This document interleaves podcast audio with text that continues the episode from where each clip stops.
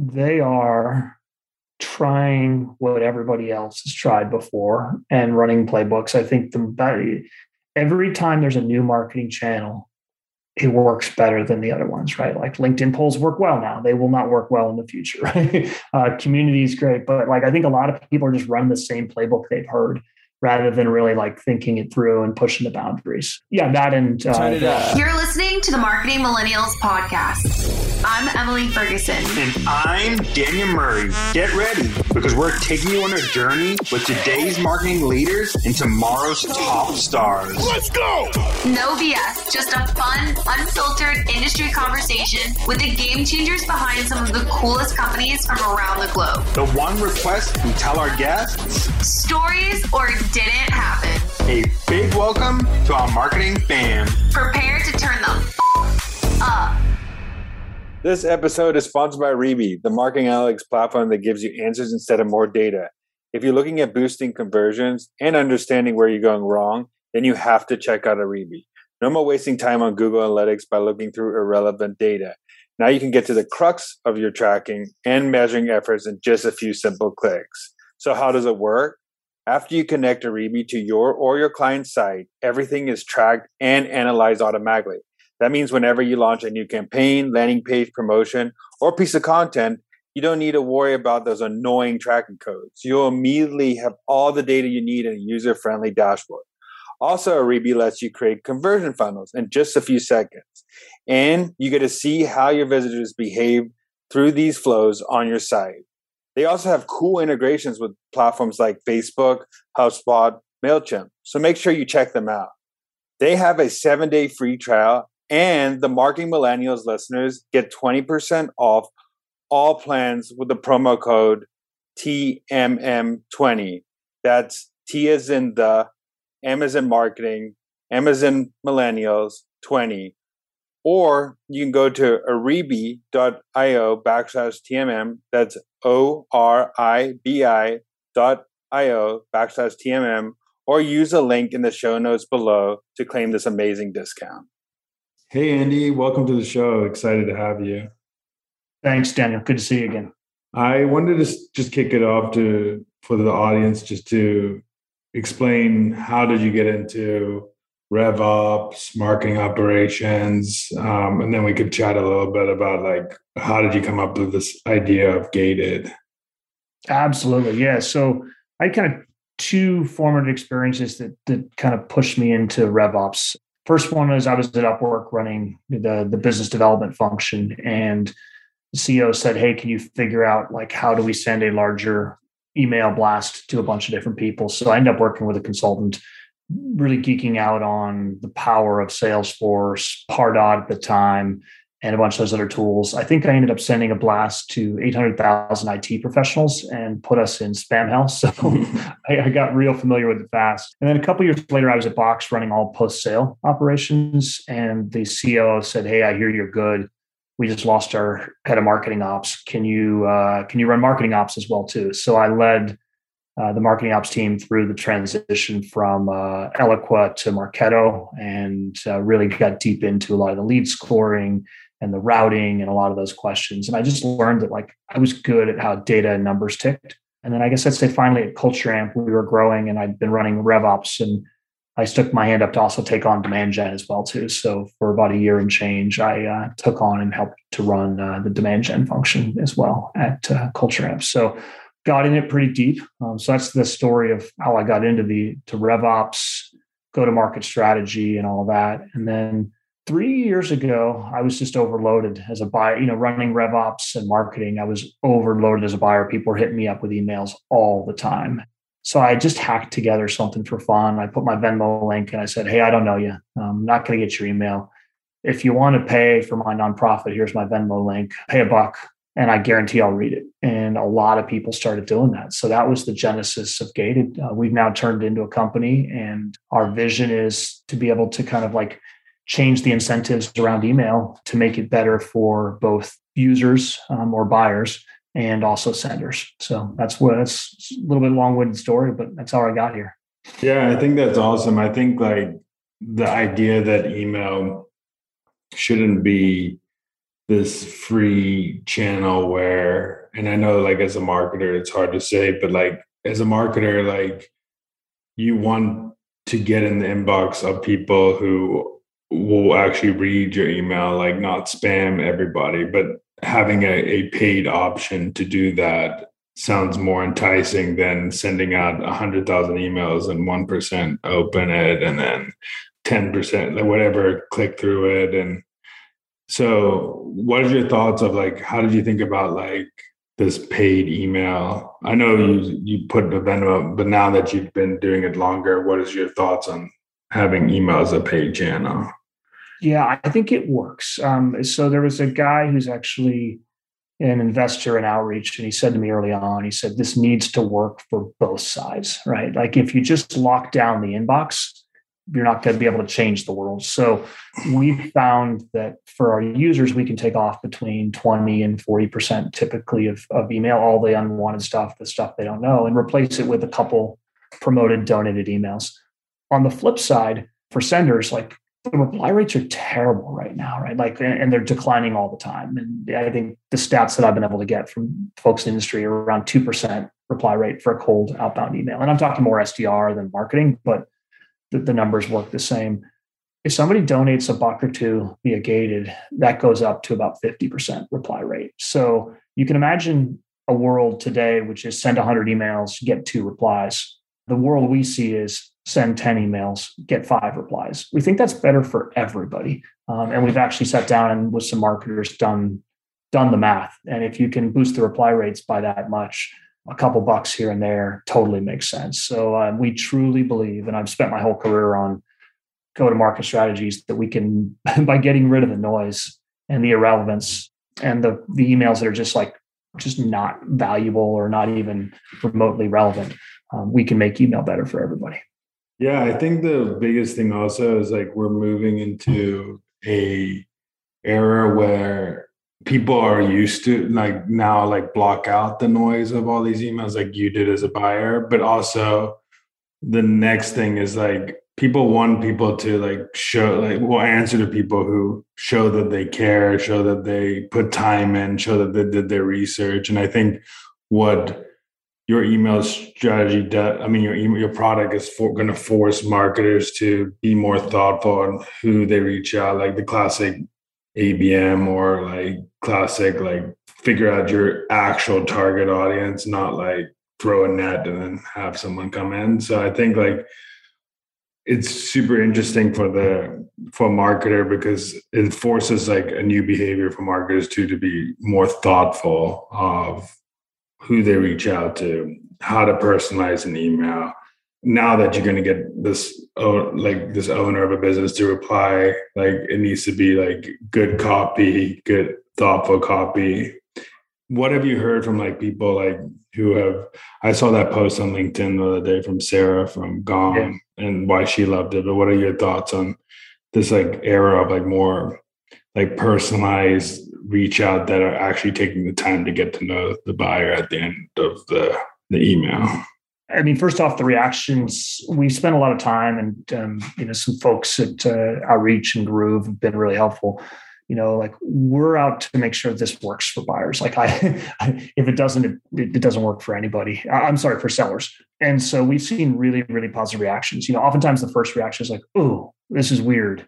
you're doing something different. I guess I would argue there's so many different things. There's so many things that felt weird and awkward uh, when you started them, right? Like getting in a car with a stranger used to feel weird. Now there's Uber. Staying on someone's couch used to feel weird. Now there's Airbnb. There's so many things where like we are doing something that like initially makes people feel uncomfortable, but once people understand it, they're like, God, you charge me? And they're like, but wait a second, like I'm sending a ton of emails today, and I'm not nobody's replying to me. I'm just shooting everything in the void. And so when people realize that, they have a really positive reaction. So there's a lot of the, um, and you can see some of them on our website or on there of like, I hated it and then I loved it, right? I got one of those this morning as well too, where the guy is like, I both get angry at it, but I also see that this can change the world. And I think so. We've gotten really, really positive reactions on that. And then on, on the flip side, you know, it's your question of like, is it going to make content and the quality of emails better? And we believe it can force that. That's awesome. One question I had for you and just people listening is like, how does like a BDR and stuff like get like budget to be able mm-hmm. to pay for this stuff because it's like that's like one of the concerns too like for a set from the seller point of view like how do we get budget to be able to pay for i know it's a small amount but you don't want to use your own cash as a bdr yeah, I think there's the I think the the stages, and we I tend to. By the way, if you donate via Gated, you'll probably get a LinkedIn invite from me because we're we're learning so fast from the feedback. But generally, what I've seen is the first time people are like, "Whoa, this is interesting. I'll just try it out. You know, I'll see." And then people are like, "Wow, this is interesting," and they start to do it more often. So I think there may be you know those first kind of test ones where people try it on their personal account, just like with anything else then they'll start to expense it. And uh, and then we'll start to work with senders to create accounts and create budgets. One of our investors and users and early advisors is chris the ceo of sendoso. Um, you know so they've done a really good job of like bdrs sdrs get sendoso budgets to send swag and to send gifts to be able to do that. So that's a perfect like parallel in a lot of ways. Another great parallel daniel is um, LinkedIn InMail. LinkedIn InMail has proven that people that don't know people they're targeting will pay to reach them. It's a multi-billion dollar business today, right? And SDRs have got that. Um, the first time you get it, you may have to explain it to your head of sales, but uh, we're starting to see domains that have donated, you know, 10, 15, 20 times. And so as that starts to ramp and become more prevalent, I'm pretty sure people will give budgets. If somebody's uh, head of sales won't give them a budget, uh, have them ping me and I'll see if I know them in my network and help explain it to them.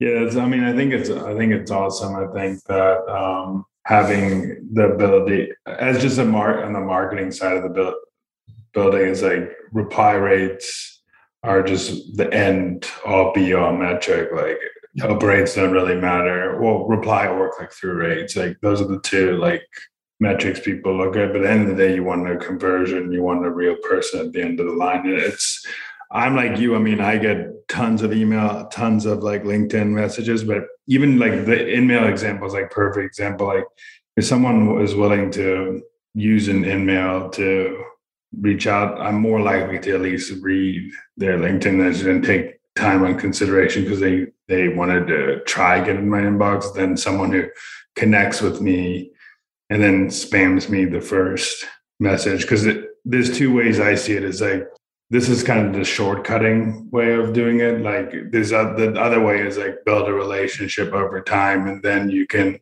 email me, like build a relationship with me, like through like liking my posts and stuff like that. Even like the other side is research, but this is like kind of cut, cutting easier and saying like, okay, if you don't have time to do all that research and engage with me for months, like at least pay to play, like yeah. get into my inbox that way. Yeah, it's interesting. Uh, Marylou Tyler, um, who along with Aaron wrote predictable revenue right like she she grew up in the direct mail industry and when she saw gated she's like wow it's a postage stamp for email right and it's we we've loved that analogy um, as well too and so you know i, I remember reading uh, mary lou and aaron's book early on and it shaped kind of the early part of my career and at the same time a lot of those tactics have you know been overplayed. And uh, so i think if you instead of sending out tons and tons of email if you narrow it down to focus more it's it's really interesting. I've i've talked to some heads of marketing and sales that literally have like two teams right? They have a team that's just all volume and another team that's quality. And right now the incentives don't really support the quality and the, and the personalized content but i think they can if we do our job right. Yeah and i think if you take a step back as a marketer or like someone like you yourself hate getting all the spam emails and stuff like that. So like if you change the narrative of like, hey, be per- more personalized with your reach out, actually get to know the person, actually pay to play, actually be more thoughtful. And then if you pick like 10 people, at least BDRs have time to do research, to yeah. have a thoughtful reach out, like be like more concerned instead of like, okay, I'm blasting it to 10,000 people. Let's hope that like 15 reply and then burn the rest of the, the that list that you built up. I remember at Culture Amp, somebody pinged me and they're like, hey, we're doing a blast to 500,000 HR professionals. Do you want in? Right. I was like, God, that sounds like a terrible way to do things. And, uh, and I feel like you're, you're burning lists, you're burning your relationship. Um, it's the unfortunate thing is the incentives right now don't reward personalized, focused content. You know, if, if you if you can blast a list of 100,000 100,000 people, it costs the same as sending a much more personalized one to a thousand. So I think we're hoping that we can create the right incentives for everybody. Yeah, I also think that like it's all the short term incentives that people have been marketers have been ingrained for a while like oh you have to hit the revenue number. The easiest way is i have a list. Let me send it out. But like there's also like the mixture of like okay in a year's time like the hundred thousand people that you've burnt on your list like do you think they're actually going to come back because you've like spammed them for the last year? Or do you have you actually like thoughtfully like re- reached out to them for a while or gave them content or something like that to get in the inbox so i think the I get the, the immediate cost is cheap. The long term cost is expensive of doing yeah. that. Yeah. One thing we started playing with at Culture Amp was we we did a lot of events. I'd say we probably did 200 events a year, uh, whether they were owned or otherwise. We stopped nurturing those from marketing automation um, with blast emails, but we started parsing them out to the sales team and letting them do much more personalized follow up. And it worked a lot better, right? You're not burning your list and you're putting a little bit more into these people that have spent the time to attend your event and to either physically or virtually. Yeah, I would love to know, like, if you can talk about, but like, what are some like things you've learned from doing go to market strategy in all these different companies that you're bringing to gated when you're like thinking about bringing gated to market? Biggest one I learned, and I really admired what had been done before me at Culture Amp and how we built on it, was the value of brand. I'd say we were about 85% inbound at Culture Amp, right? Like it was just a it's it's subtle and, and I'd love to get your feedback on this, but like naming a company matters, right? I I advise a company called Spiff. You pretty much know what they do. They do commission software. Their competitor is CaptivateIQ, right? That could be anything in the world, right? So we spent a lot of time thinking about the gated brand, what it stands for, what it means, what the experience when you do that. Like that stuff pays off over time. So that's definitely an area we are investing in. Um, viral um, is an area we're spending a lot of time. And then you know, the power of content are kind of like three core pillars of our go-to-market strategy. But you know, I'd say brand was was a really fun one to be able to supercharge. And you know, our head of marketing and I are are really passionate about. Like we're we're not just trying to, to help people with email. We're trying to build a brand that can change the way communication happens. So I haven't mentioned our, our manifesto yet, but on our website, we've really got like what do we believe in and what's the change we're trying to drive in the world. I think those things are really important. Yeah, I like how you're thinking about that, even though like I actually talked to Dave Gerhardt about brand the other day, and he was talking about like the mixture of brand and like revenue and he was saying like obviously the main focus is to drive revenue otherwise your company can't survive but yeah. like like every quarter or year you have brand focuses whether it's like i'm going to launch a podcast i'm going to launch this and then have metrics that tie to that whether it's like oh i'm going to have 10,000 listens per episode by end of the year or whatever, whatever. And then have like a brand thing that you're doing every single quarter or like year that's tied to brand because it's hard to balance the two. Like obviously people want to build brand, but then there's the revenue part of it that's like, okay, you have to hit that number, you have to hit that number, you have to hit that number. So what are you thinking about? Like how do you think about like balancing those two when you're starting out?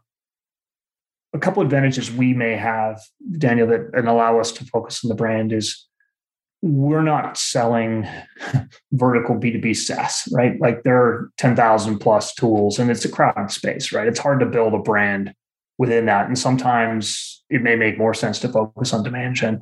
We're building what we believe is kind of like a B2C brand that then we build a B2B business on top of. And so I think that's, you know, the, there's no one else that's doing what we're doing yet. I'm sure maybe somebody will, will, will, try it and figure it out at some point. But I think that when you have those white spaces, I think there's a real opportunity to build brand. I think we look at this thing as we're literally giving gated away free to people. It costs nothing.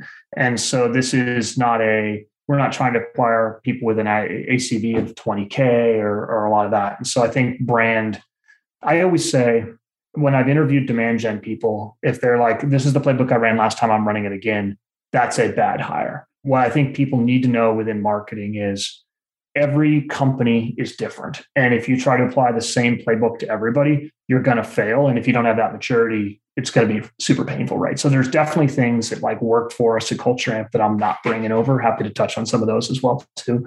But I think for us, brand, given our strategy of viral, organic, the power of the message, um, how just amazingly simple it is to understand works really well for us.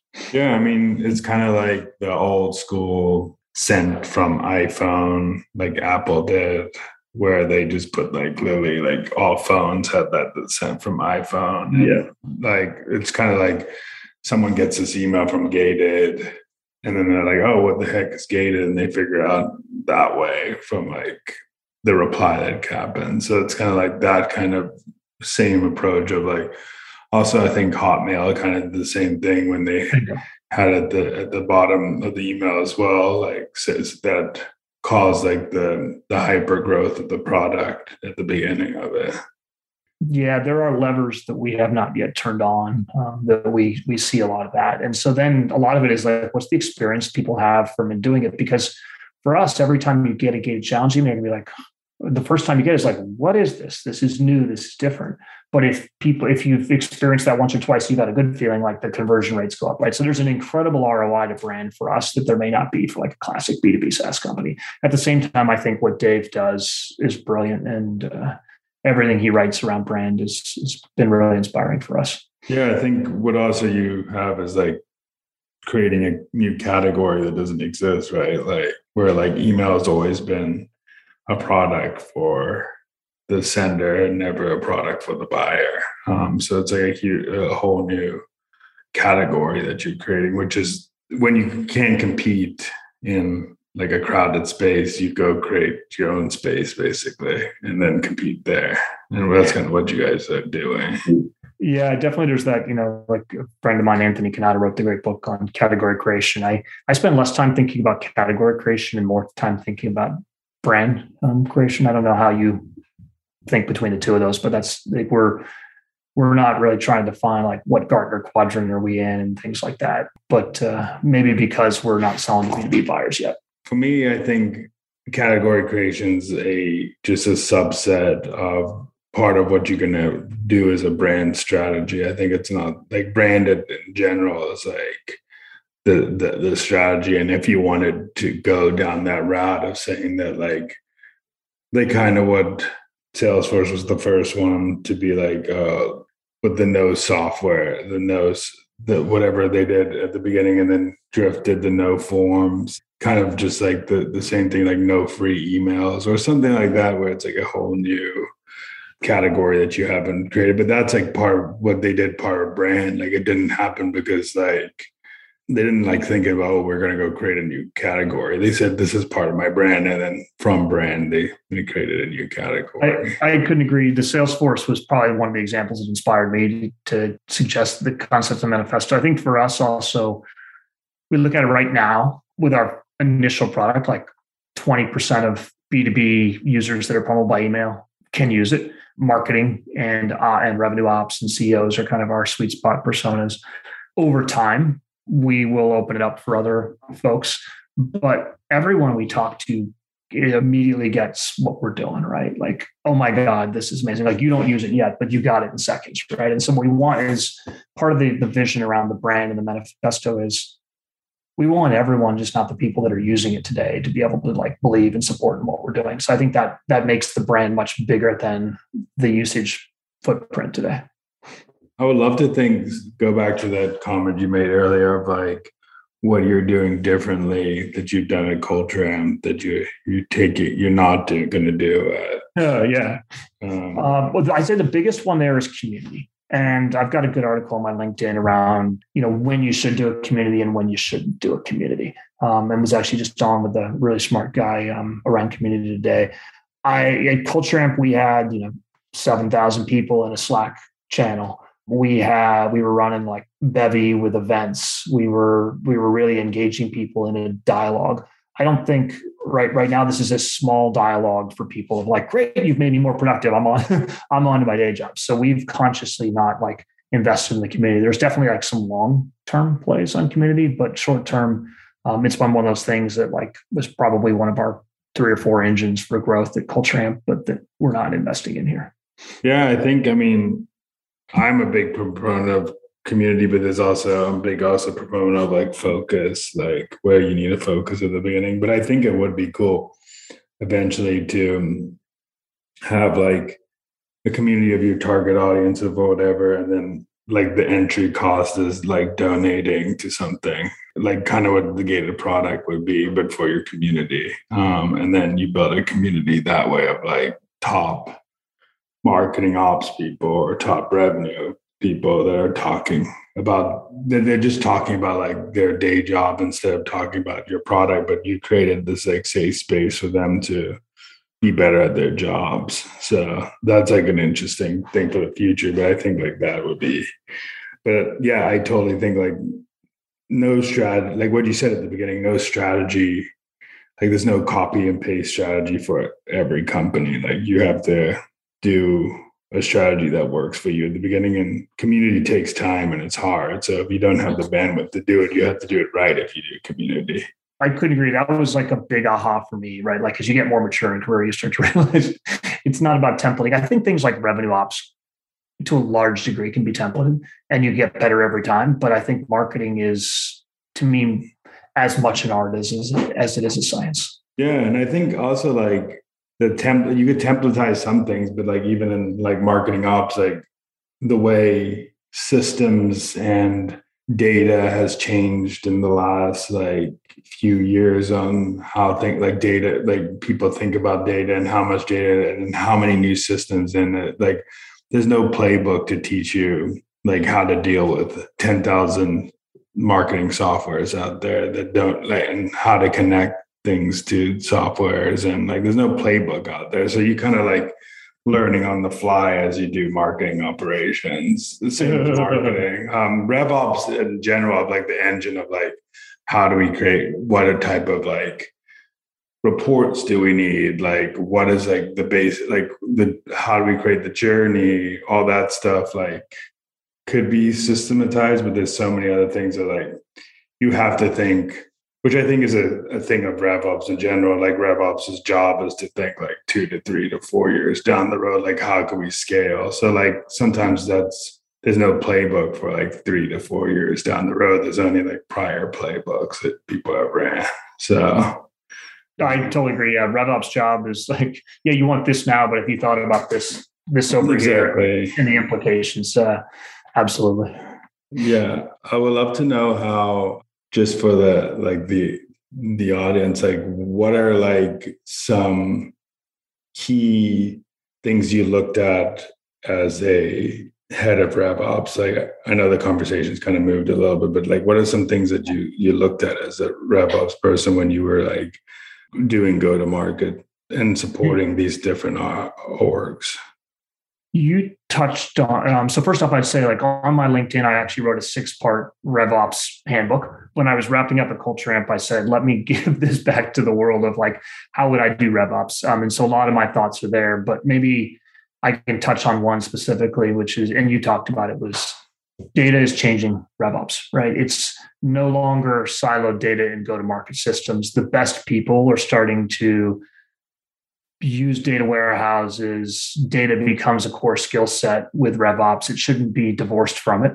And I think we did a really good job at Culture Amp of uh, building out a scalable data infrastructure that could deliver insights and uh, enable better action. So I think that's where it used to just be piping here to here, and I can, yeah, you need something, let me pull it out of a Salesforce report. Now you want to be able to look at like Salesforce with product data, with attribution data, and you want to be able to look at all together, or you want to look at it over. There's certain ways that just like say go to market systems can't report very well. Um, so I think data is a big inflection point for me.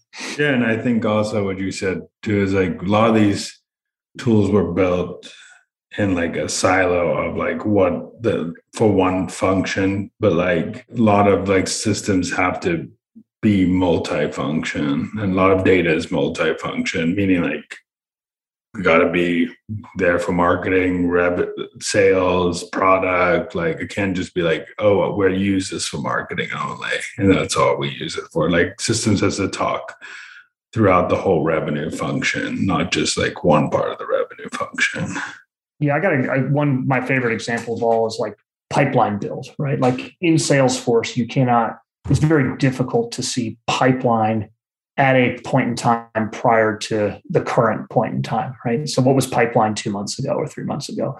But like that's where sales and marketing meet is how much pipeline did you create? How much pipeline coverage did we have? How are you closing that? And so a lot of the ability to look at those things on like a different time series is just not possible in existing go-to-market systems.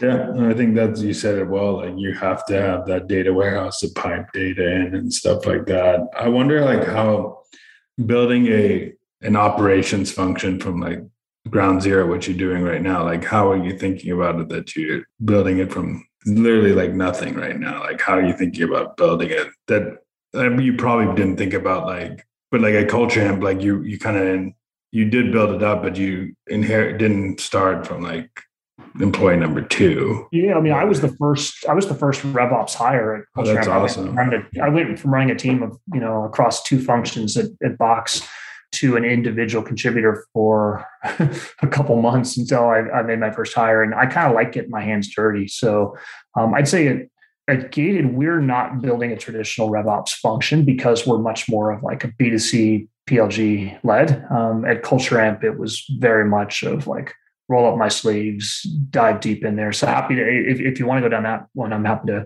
talk about the, you know, kind of the learnings and the insights of building the function from scratch at Culture What are some things that are you like building an operation function that are different from like B2B to B2C? What are like some like things that are like inherently? Uh, because there's like now your like customers are not like this big organization. They're like contacts basically now, like multiple contacts, and you're gonna have to get a acquire a B2C is acquiring a lot of people. It's not like acquiring like small amounts of companies that come in.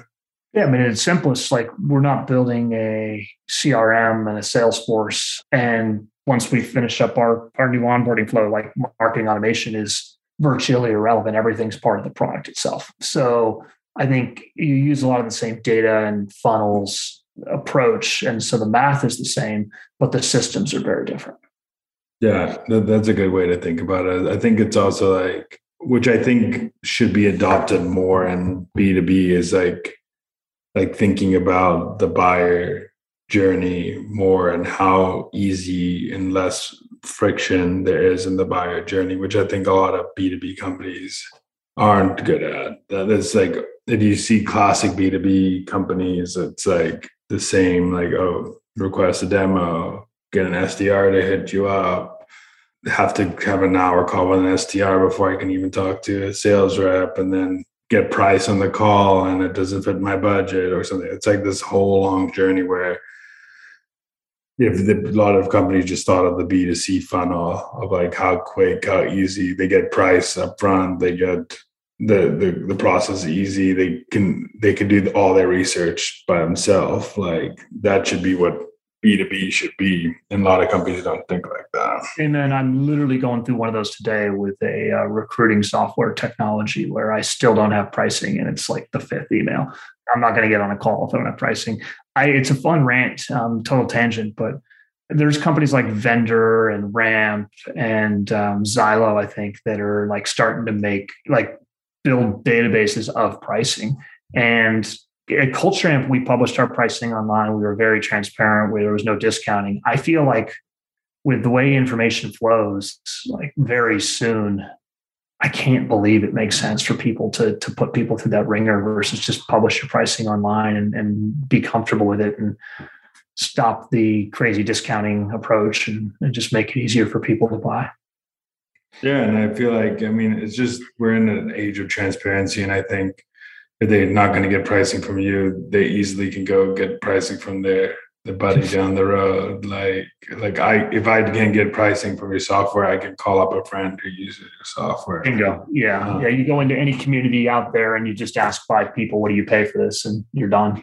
Exactly. So it's like might as well just say it up front because like I can go find that. And honestly, even if I don't want the software that much, I'm not going to go even look anymore. So that's like the other side of it. Like if you don't have a strong, which we going back to what we talked about before, if you don't have a strong enough brand in the industry, and you're not like the best in class or like known as like the the the best software, it's going to be hard for you to for me to just justify getting on calls like with no pricing or anything like that because I know my budget up front, like, and I know there's wiggle room or not. So like I'm not going to get on if I don't. It's the same thing about the the other side of it. It was like being a candidate in the market. Like, oh, I I have to get on these calls, and then you tell me like what the offer is, and like the offer is not close to where my thought of salary was. But I spent all this time with your company to do it. It's an interesting one. Being on the other side of that, I might uh,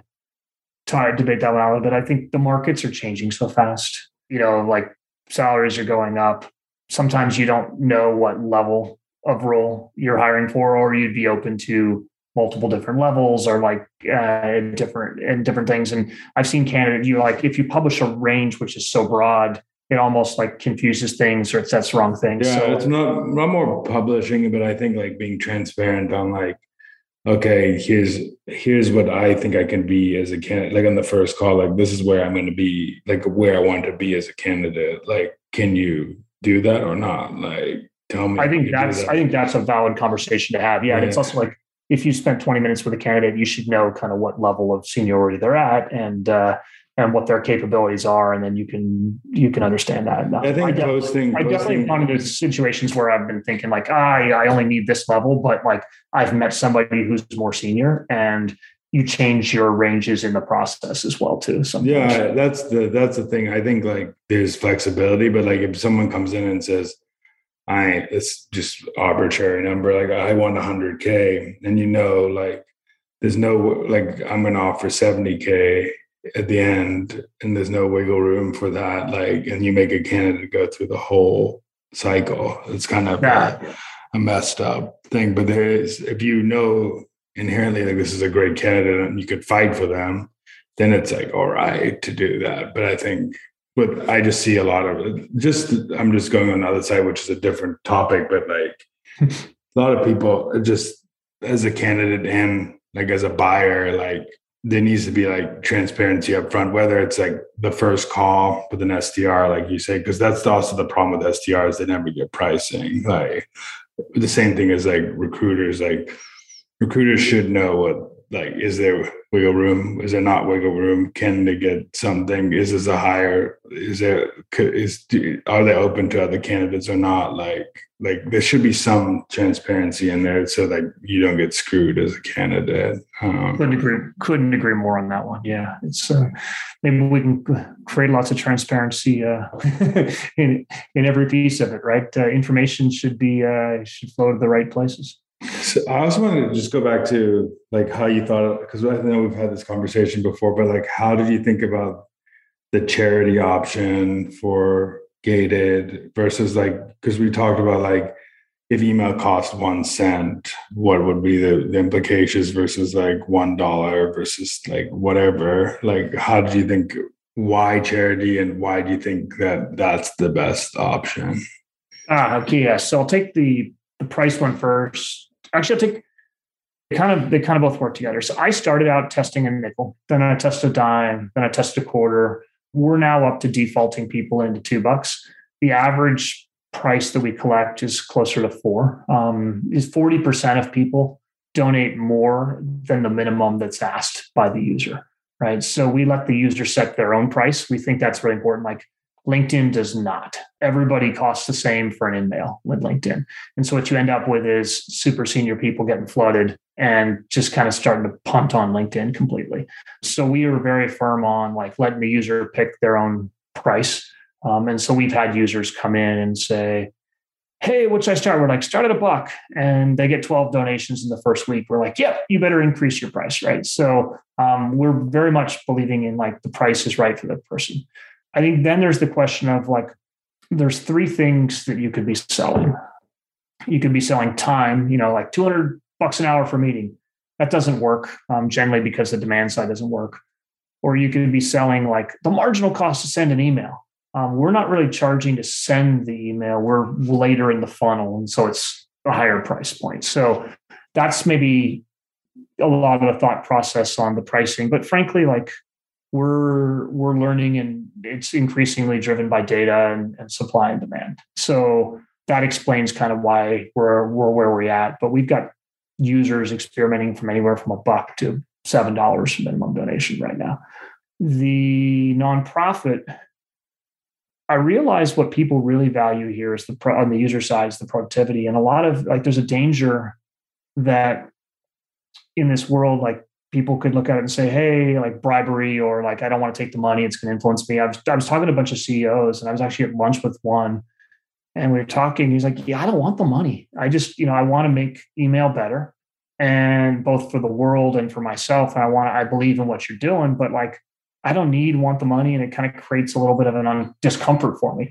And so I was like, well, what about your charity? And he's like, oh, that'd be great. Right. So we did that. Um, the other reason we did nonprofits is I worked at Upwork. Um, there was a lot of problems with money laundering and knowing your customer and people paying themselves and doing all that. And so for the time being, we've made the conscious decision that for two reasons. One is we want the money to go to a good place. And two is we don't want to have people just try to hack the system and turn it into a way to, to money launder and cheat out of it. So um, for the foreseeable future, we are focused exclusively on nonprofits.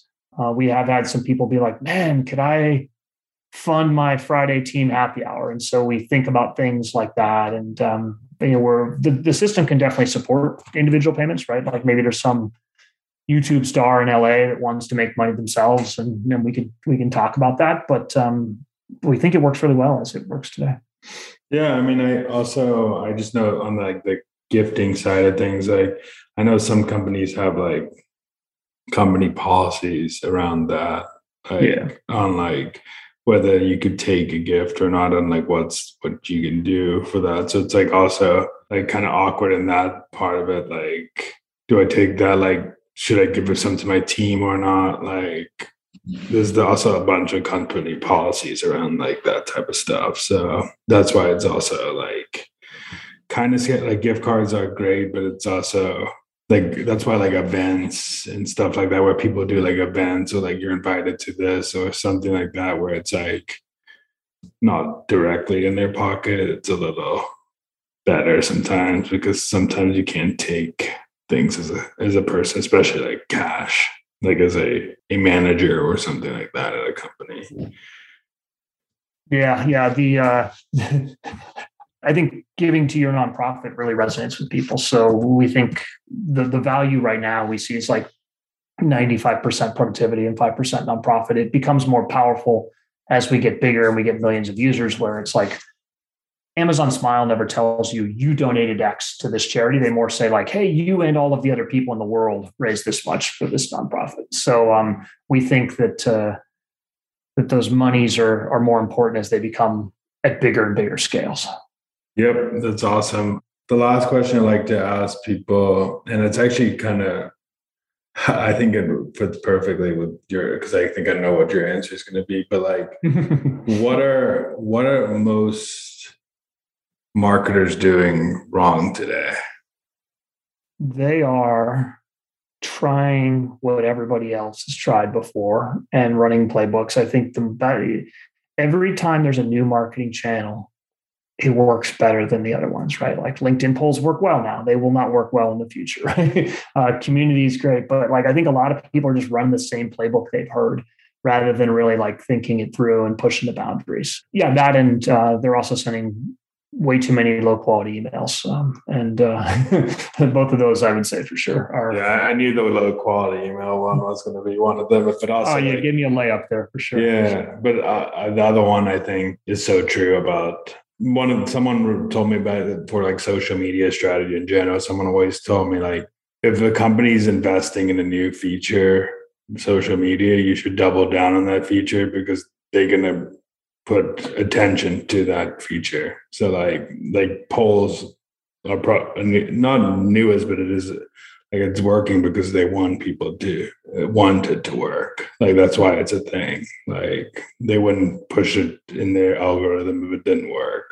Um, I, I mean, I, it's amazing how many people are like, well, I'm running LinkedIn ads where it's like sit on like LinkedIn's rolling out new features all the time. I would just sit on every single one of those, like you're saying, right? Like, um, yeah. or it, but those are maybe the easy layups. But like, you know, it's like the advisor strategy that Sendoso's run is brilliant, right? And um, but then now there are companies that are kind of doing it in a really cheapy and not that great way, and they're kind of running the playbook. But like, if you're going to take somebody's playbook, run it better than they ran it. And don't run it crappier than they ran it, right? like innovate on it, try to do better. Yeah, I always say don't reinvent the wheel, innovate on the wheel that already exists. Like the wheel hasn't changed for a while, but they've innovated since like the first wheel. Like they didn't just keep the same. If we if it, if, if some if we didn't if people didn't innovate on the wheel, we would still have like like the wooden wheel from back in the day. Like we would not have the one wheels we have now on cars and stuff like that. Like yeah, yeah, it's like every time make it better, do it better, push the envelope. And I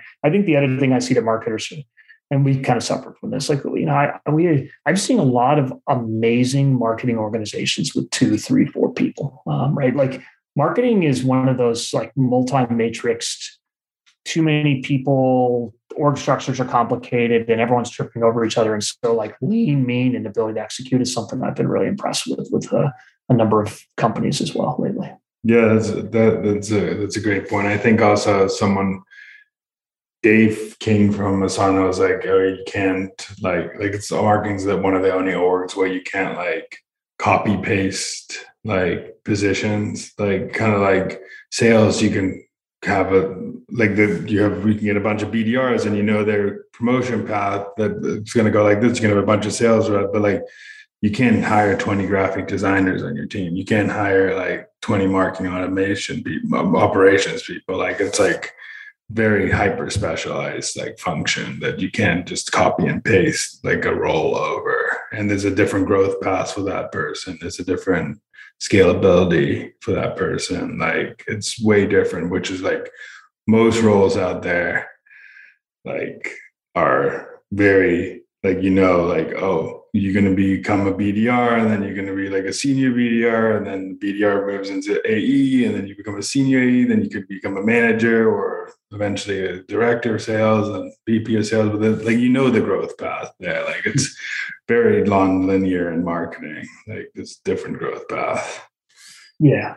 Yeah, like marketing is no fun if you're just running a playbook. But if you keep innovating and trying new things, we're we're having a blast with what we're doing on the marketing side right now.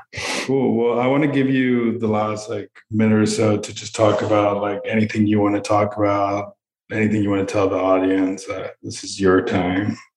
Ah, that's a great one. I would say we truly believe the world has too much noise in it. This is we are overloaded with notifications. We're overloaded with a lot of these um, uh, emails, communications.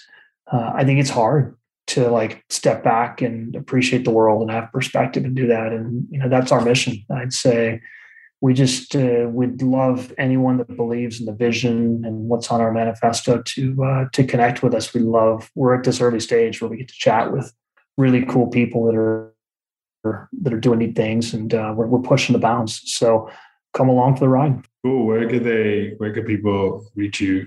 gated.com. We bought the domain a couple months ago from great story there. And uh, we are out there to uh, change the world. We're starting with email, but uh, we think this problem exists much broader than email. Awesome. Well, thanks so much, Andy, for joining the podcast. It's been great and always appreciate our talks. you you know you know ops and marketing ops better than anyone I know. So thanks for taking the time. Great conversation. Thank you.